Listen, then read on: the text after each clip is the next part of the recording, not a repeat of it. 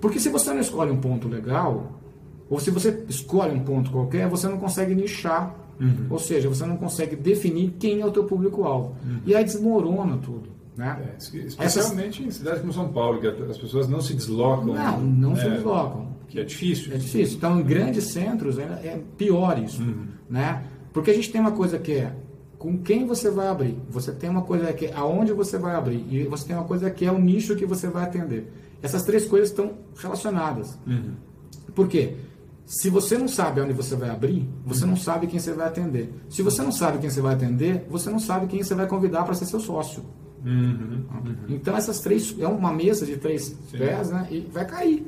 não, não, tem. Né? E o nicho é muito importante. Uhum. Né? Quem é o meu paciente? Uhum. Porque vai ter uma coisa que vocês vão ter que aprender. Isso dói mas isso dói, assim.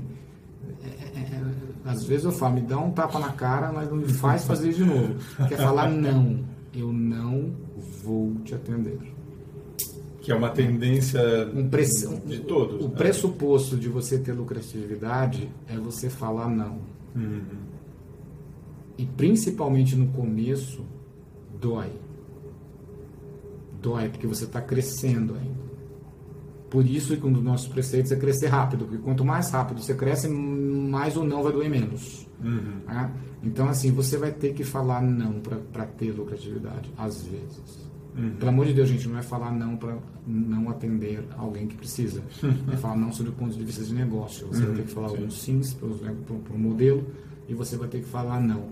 Então, assim, você tem um nicho muito claro de quem você vai atender, uhum. quem é o seu público-alvo, passa por onde?